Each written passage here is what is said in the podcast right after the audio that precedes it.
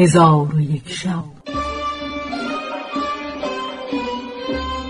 چون شب ششصد و بیست و سیم برآمد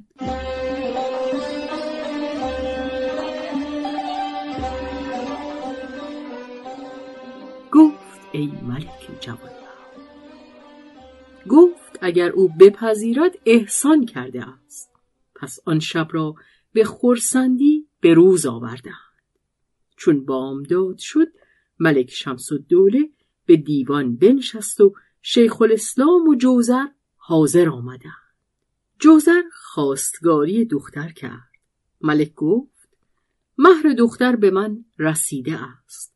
کتاب تزویج بنوشتند. جوزر به حاضر آوردن خورجینی که زر و گوهر در آن بود بفرمود. چون خورجین بیاوردند او مهر دختر به ملک بداد. پس تبلها بکوفتند و مزمارها بنواختند و بزم عیش فرو چیدند.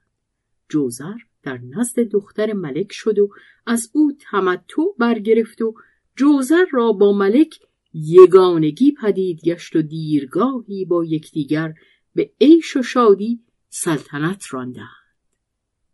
پس از آن ملک سپری شد و سلطنت از جوزر خواستند و او را ترغیب همی کردند تا اینکه راضی شد و به سلطنت بنشست و فرمود که بقعه بر خاک ملک شمس دوله بنا کردند و از بحر او اوقاف ترتیب داد و سرای جوزر در محلت یمانیه بود.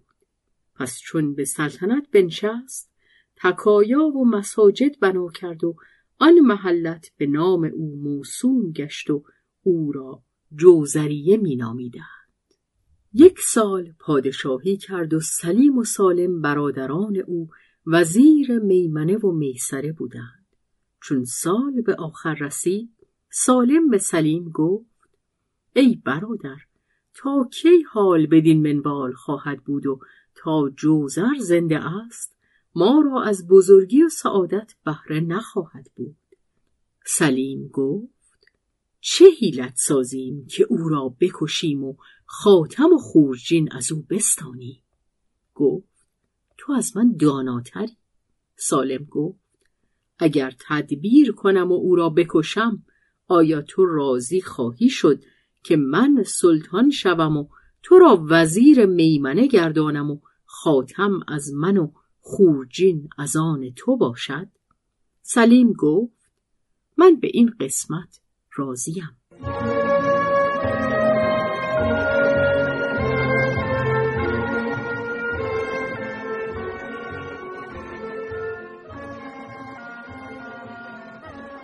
پس هر دو برادر از بحر مال دنیا و ریاست به کشتن جوزر اتفاق کردند و به جوزر از راه حیلت گفتند خاطر ما به دست آورده به خانه ما اندر آی و مهمان شو تا بر سرهنگان افتخار کنی.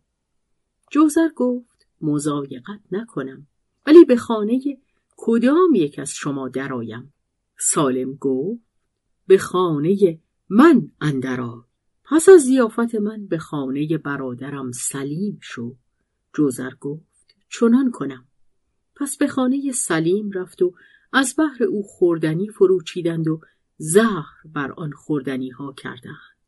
چون جوزر تعام زهرالود خورد در حال گوشت او بپاشید و سالم خواست که خاتم از انگشت او درآورد نتوانست.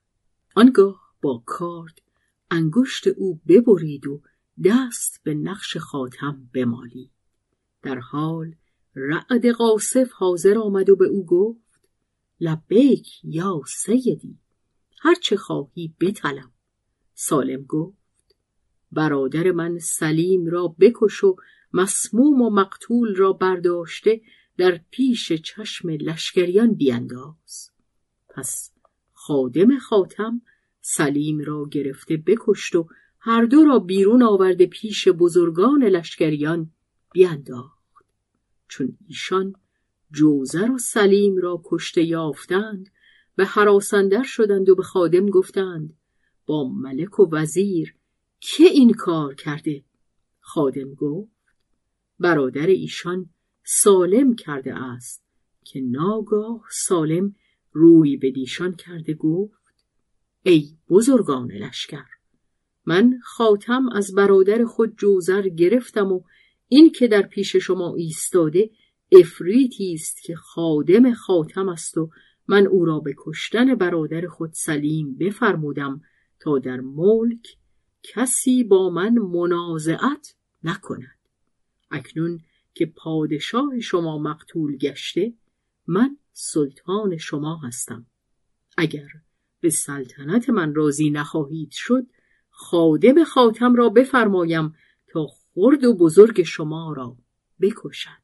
چون قصه به دینجا رسید بامداد شد و شهرزاد لب از داستان فرو بست.